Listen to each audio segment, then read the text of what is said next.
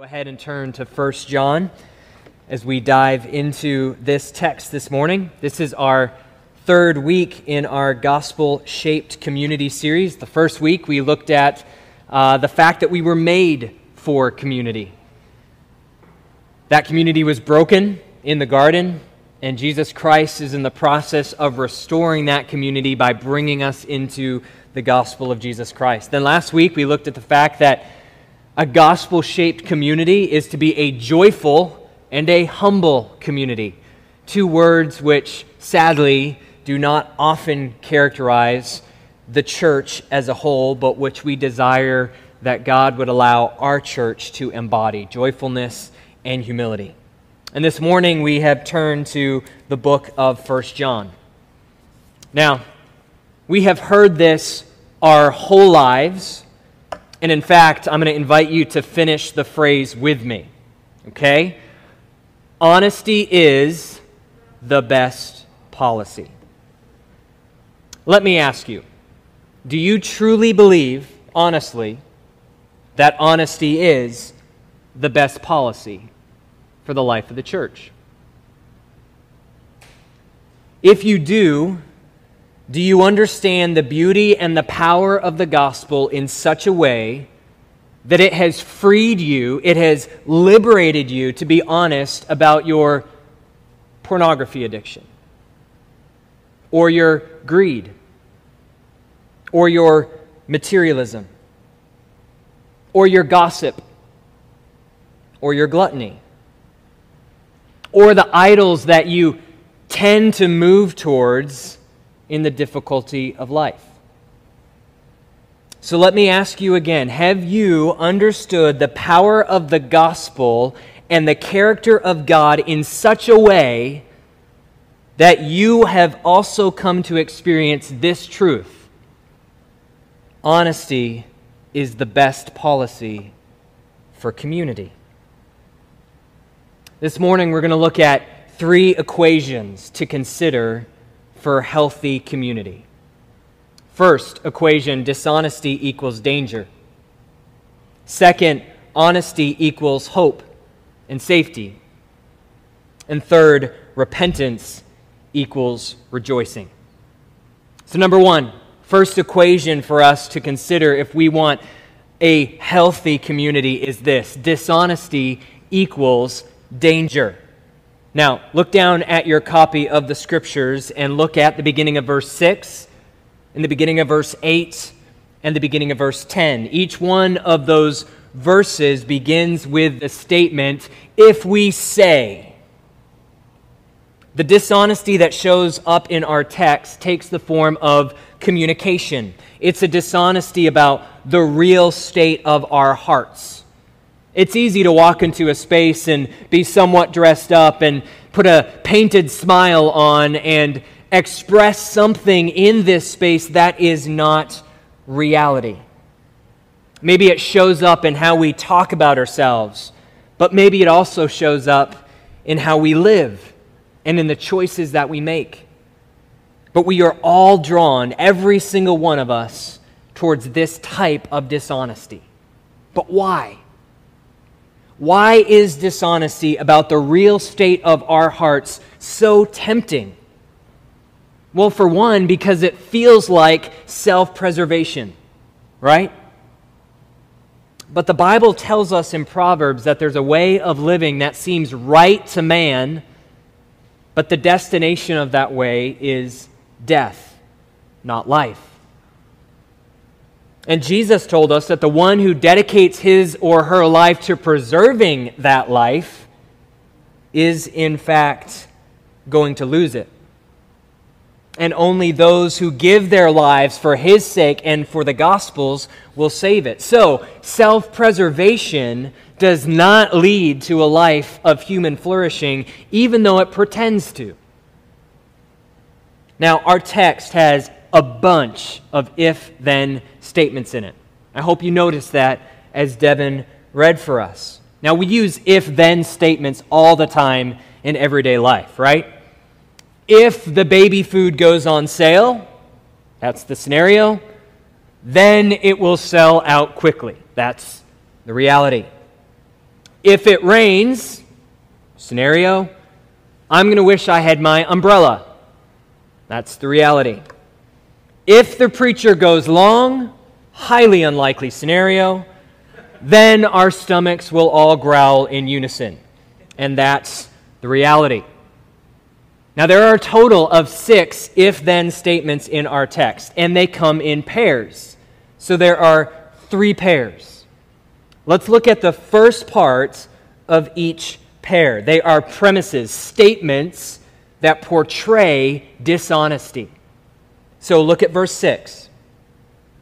If we say we have fellowship with him, and yet keep on walking in darkness, then we are lying. Verse 8, second statement portraying dishonesty. If we say we do not bear the guilt of sin, then we are deceiving ourselves. Verse 10, third statement portraying dishonesty. If we say we have not sinned, then we make him a liar and the truth is not in us. So, what is John doing? He's giving us three examples of the ways that we can tend to be tempted towards dishonesty with ourselves, with God, and with others about the conditions of our hearts. And the first way we can tend towards dishonesty is by saying that we have fellowship with Jesus while we walk in darkness. That's the beginning of verse 6. And John is saying if this is a settled state for an individual, then that individual ought to carefully self reflect.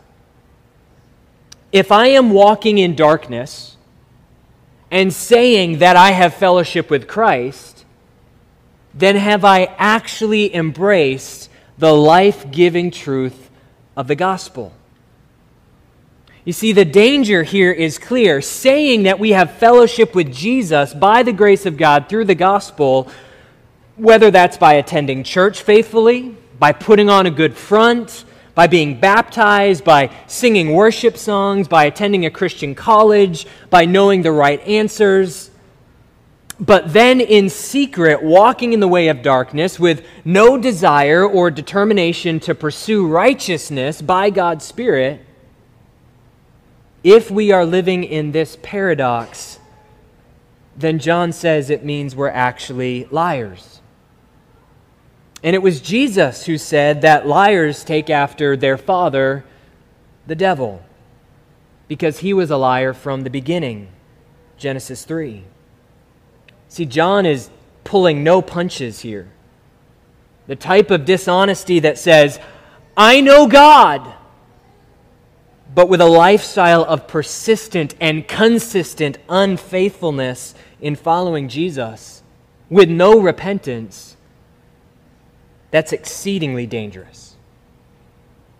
Public professions that don't match inner realities are easy to make but dangerous.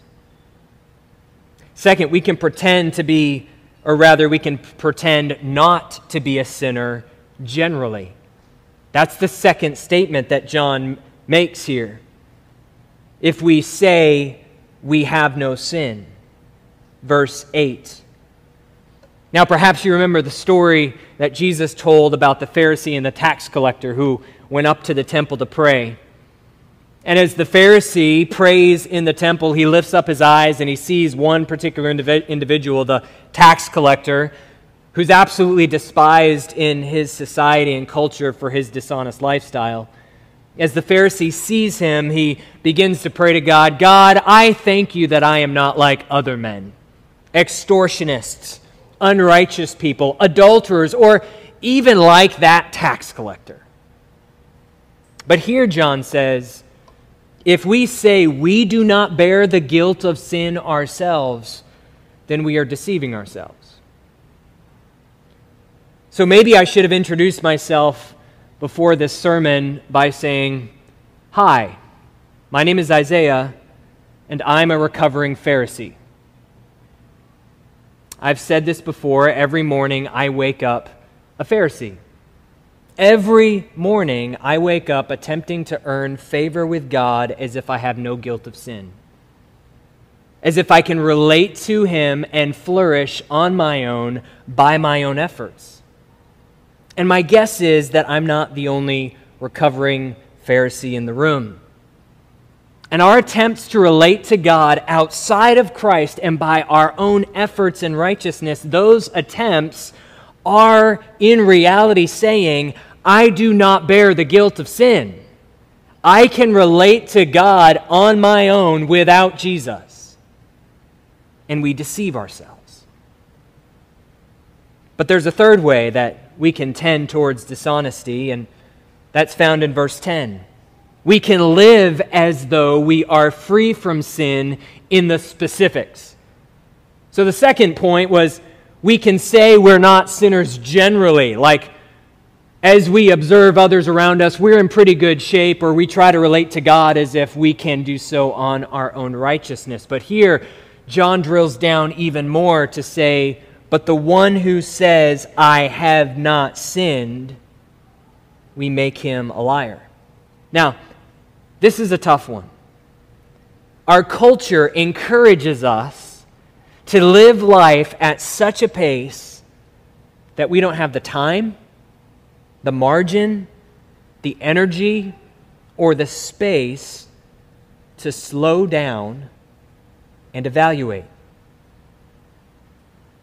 It was supposedly Socrates who said, The unexamined life is not worth living. And for many, an unexamined life is the way in which we say, intentionally or not, verbally or not, I have not sinned. Now, this is why silence and solitude for centuries has been considered vital for a healthy walk with God. But let's quickly acknowledge that we live in a moment of history where silence and solitude are hard to come by, aren't they? Writing for Desiring God, Marshall Segal says this Our phones always promise another update to see, another image to like, another website to visit, another game to play, a text to read, a stream to watch, a forecast to monitor, a podcast to listen to, a headline to scan, an article to skim, a score to check, a price to compare. That kind of access, that semblance of control can begin to make quiet moments, like the 30 seconds we spent together at the start of our service, make those quiet moments feel like wasted ones. Who could sit and be still while so much life rushes by? And I wonder, I, I wonder if we were to take a mental poll this morning do our phones indicate our tendency to avoid silence and solitude at any cost? This may be one way in which we're saying by our actions, I have not sinned. I, I don't need to take stock to evaluate. I, I, don't, I can't take time to ponder my inner life and my state before God right now. And there are certainly many, many other ways we can communicate this. But here John says, if we are living in such a way that we communicate this, what's the then of this if then statement? Then we make him a liar. John Calvin said it well when he said this Our wisdom, insofar as it ought to be deemed true and solid, consists almost entirely of two parts the knowledge of God and the knowledge of ourselves. So, are you growing, follower of Christ, in self awareness? When we enter into silence and solitude, we become more aware of the ways in which we specifically demonstrate our sin nature. The idols that we tend to worship, the lies we tend to believe about God, ourselves, and others and so we can no longer live life with the mentality, I have not sinned. You see, dishonesty is incredibly dangerous. That's what John is communicating. And he's doing so so pointedly because the stakes are so high. I highly doubt anyone in this room would raise their hands this morning to say, Yes, I want to make God a liar. And yet, That is precisely what happens when we live life this way. So, John is putting us on the operating table.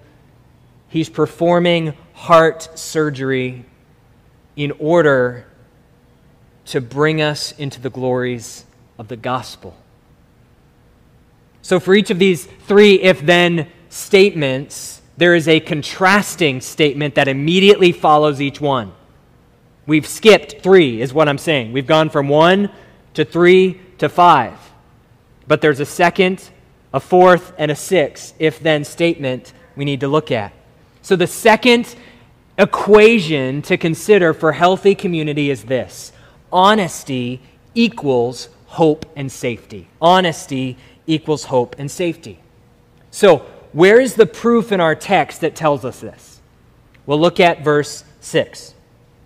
We've already read the first part. We're going to tie it together with the contrasting statement. If we say we have fellowship with him and yet keep on walking in darkness, we are lying and not practicing the truth. But if we walk in the light, as he himself is in the light, we have fellowship with one another, and the blood of Jesus, his son, cleanses us from all sin. See, do you see the honesty in this verse? It shows up where we walk in the light as he is in the light. You see, the Christian life is counterintuitive. Sometimes we are dishonest about the real states of our heart before God and others because we fear rejection. If God really knew what I was like, he wouldn't hang around. And if these people really knew what I was like, if these people who so obviously love Jesus knew what I struggled with this week, they would reject me too. And so we go into self protection mode. Now, I want to acknowledge something at the start of this particular point. For some of you, this is part of your story. You were vulnerable with someone, perhaps in a religious context, a church community, and you found yourself shunned, isolated, and alone. For you, honesty does not equal safety. For you, honesty equals danger. And friends, if that is your story, you did not experience gospel culture in action. That is not the story that the gospel writes. Anti gospel behavior in the extreme beats up and castigates humble and repentant sinners. But here, God is inviting us into another way a gospel shaped community life. And God says that when we walk in the light before Him and others, then we will experience true fellowship with one another. And the life experience that lives that way means we experience the forgiveness of Jesus Christ who gave his life to cleanse us from that sin. Now, in full transparency this morning, for the first several years of being a pastor, it felt like if I was honest that I was a sinner too, I was on a dangerous ground. It felt like if I acknowledged that I have feet of clay, that I'm a broken person, then I was in danger. And friends, let me assure you, that was not a life of joy. It was not a life of freedom. But when the gospel begins to break down walls and defensive mechanisms, God enters and brings freedom. And God began to put me in situations where it was impossible to hide my brokenness.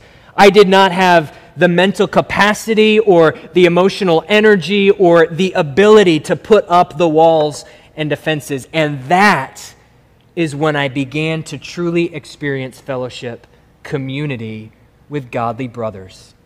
Men who were themselves broken and who preached the gospel to me very specifically in ways that I needed to hear. The same gospel that says, You are more broken and sinful than you ever dared imagine. and you are more loved and accepted than you ever dared hope. Walking in the light of honesty brings freedom, it brings hope, it brings healing, it brings safety because of the gospel. Where the gospel enters, so does liberation and freedom. But then look at verses 8 and 9. John continues If we say we do not bear the guilt of sin, we are deceiving ourselves and the truth is not in us. But if we confess our sins, he is faithful and righteous, forgiving our sins and cleansing us from all unrighteousness. So, where's the honesty in this verse? It shows up as we confess our sins. And how do we know that such honesty, confessing our sins to one another, to God, brings us to a place of hope and safety? Where's the proof?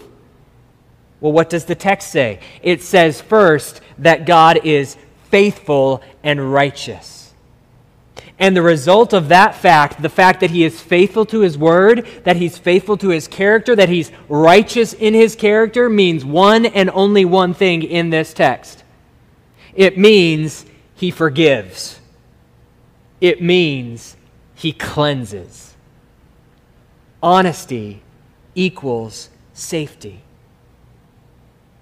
Now, perhaps because of your experience of Christians, you've gotten the idea that God is in heaven and that He would like nothing more at any given moment than to send 8 billion people on the planet to an eternal, fiery death in hell forever.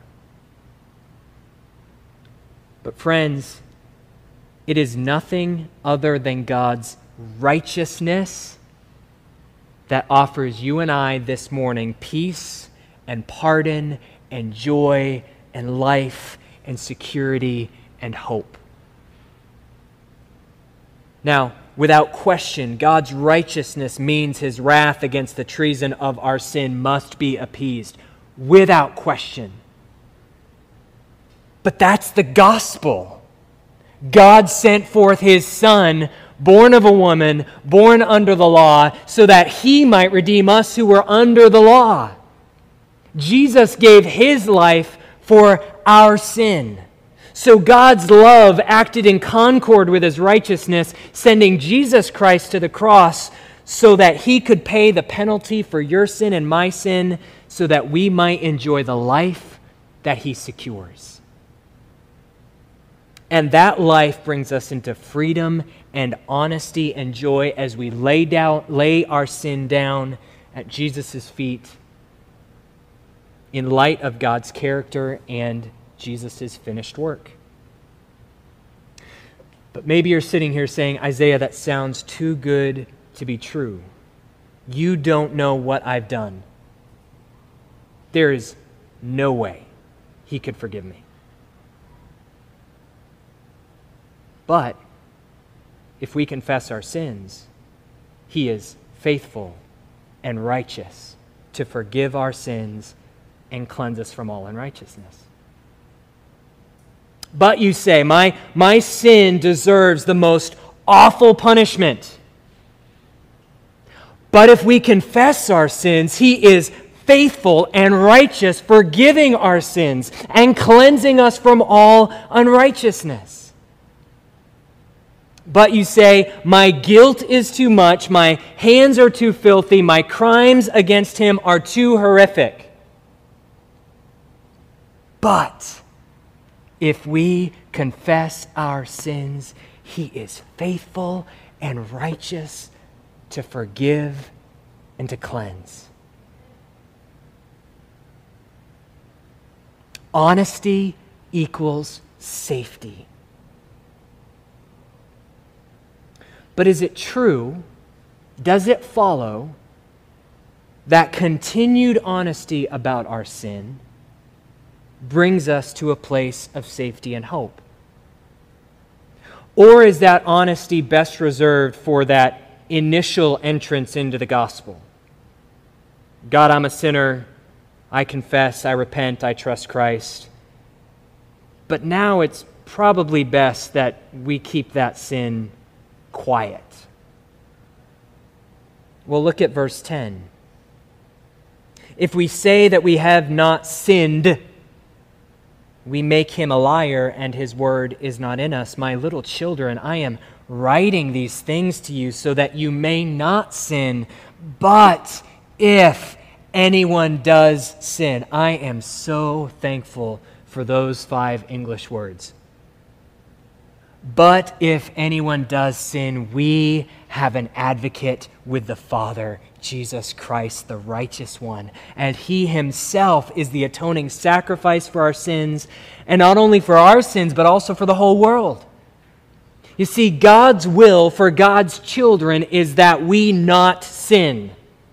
And one day, God will see to it that his will is brought to completion. When we see Jesus, we will be saved to sin no more. And that will be glorious, won't it?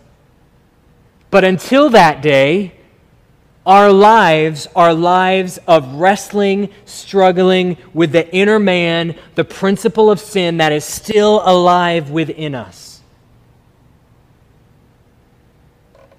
And in the meantime, what now?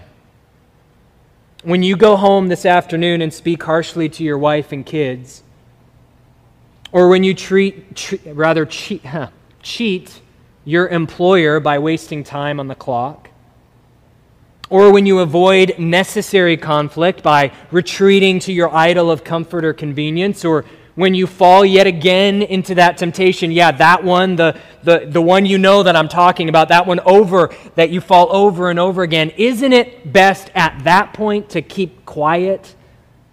After all, God has already forgiven us so much already. Wouldn't it be better to not anger Him? To just kind of fly under the radar, radar, not to bother Him once again with, God, it's me again about that same thing again. Yes, I've sinned again. Well, according to this text, the answer is no. That is not better. That is not the path of flourishing. Because this text says we have an advocate. Think of a courtroom setting, one who stands for us on our behalf, representing us before the Father. One whom the Father loves with an eternal love. And that one is Jesus Christ. And as we enter the throne room of heaven once again in prayer, confessing our sins to our Father, grieved once again in the ways we've spurned His love and His mercy and His grace and His goodness and His kindness, then it's the faithfulness and righteousness of God that compels Him not to send us into an eternity without Him, but rather compels Him to receive us once again as a Father. Not wrath, but mercy. Before the throne of God above, I have a strong and perfect plea. A great high priest whose name is love, who ever intercedes for me.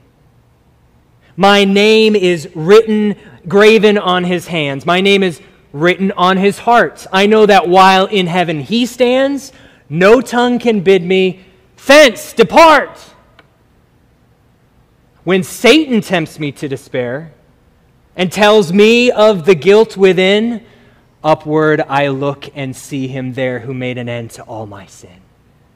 Because the sinless Savior died, my sinful soul is counted free because God the just is satisfied to look on him and pardon me. Behold him there, the risen Lamb, my perfect, spotless righteousness the great unchangeable I am, the King of glory and of grace. One with himself, I cannot die. My soul is purchased by his blood. My life is hid with Christ on high, with Christ my Savior and my God. Because this is true, friends. Because honesty equals safety, then repentance equals rejoicing. In our corporate life together, in our community life as a church, the gospel invites us to live into these equations. Danger equals dishonesty, or rather, dishonesty equals danger. Honesty equals hope and safety, and repentance equals rejoicing because Jesus is faithful and righteous. Two of my brothers in law recently moved to Arizona. And through their experiences of moving, I've learned that scorpions are active at night. I'm really thankful we don't have scorpions around here. They like the dark. So, to keep the yard safe free from scorpions for the family, one brother in law in particular goes out at night with a black light he goes out with a black light because under that black light, scorpions glow in the dark. How cool is that? God's glow sticks. And they have no way to hide under that black light. So the black light uncovers the danger, and the scorpions are then, well, sent to a better place. Sin is a lot like a scorpion. It thrives, attacks, grows in the dark, hidden out of sight. And the means of grace for the Christian, which include the Word of God and prayer and the gathering of believers and the community of Jesus, the church, is God's black light to shine on the scorpion of sin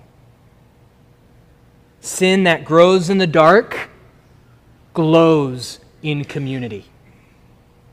It can't be avoided. And that is God's grace, uncovering that sin so that it can be dealt with. He's giving us the chance to respond in repentance and faith. So, some implications for our community life together. What what does 1 John chapter 1 into chapter 2 have to do with Sojourn Community Church? Well, first, let's continually treasure the gospel of Jesus and endeavor to go deeper and deeper and deeper and deeper together. See, if we just mess about the shoreline of the gospel, like wading ankle deep, then we are missing out on the beauty and freedom that honesty with God and others brings. And therefore, we're missing out on true community. So let's humbly and honestly and joyfully admit that as we follow Jesus, none of us have arrived. We are all just playing on the shore. But let's beckon to one another to go further up and further in, in the words of C.S. Lewis, into our understanding of the gospel. Let's not be content with a gospel that simply is received at one point in life from which we move on into other more glorious doctrines. That reality doesn't exist. Let's move deeper and deeper into the gospel together. Second, we have been freed to honesty as we gather in our life groups together. The danger feels like being known for who we are, as we are. That's where the danger seems like it's resting, but in reality, pretending to be what we are not is where the danger lies. The genuine danger is to live in darkness, not to walk in the light. We all know each other is broken. Don't we? Like, we all know that. So we don't have to pretend. Jesus calls us, invites us to embrace the honesty that it both admits our brokenness in specific ways, but the honesty that's also able to receive the input of others into our blind spots. Because I can't see my own face. I might have a big glob of toothpaste still in my beard from this morning, and I have no idea. I need you to point that out to me. The same goes for our spiritual lives. We all have blind spots. So let's remember the wisdom of James. So confess your sins to one another and pray for one another that you may be healed. Third implication if repentance equals rejoicing, then let's celebrate repentance. Let's celebrate repentance as an evidence of God's grace, not as a mark of shame, not, not as a giant scarlet letter A or R in this case. But let's receive it as a way of life. Let's view repentance and rugged, reckless, radical honesty as deeper movement into the joyful, flourishing Christian life. Repentance is not purgatory, it's not penance, but it's also not perfunctory or flippant. It is a deeply joyful act. And it's an evidence of grace as the faithful and righteous God grows our trust in his gospel, freeing us to admit our brokenness and to receive more and more of his grace. Dishonesty equals danger. Honesty equals hope. Repentance equals rejoicing because God equals faithful and righteous. Let's pray together.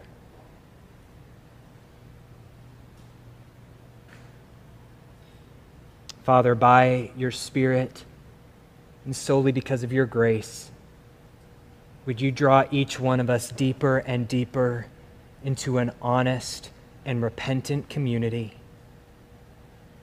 that believes the gospel so desperately that we cannot but help confess our failures, our weakness, our sin, our folly, so that we might enjoy true community with one another and fellowship with you, both now and for all time. And it's in the name of Jesus we pray. Amen.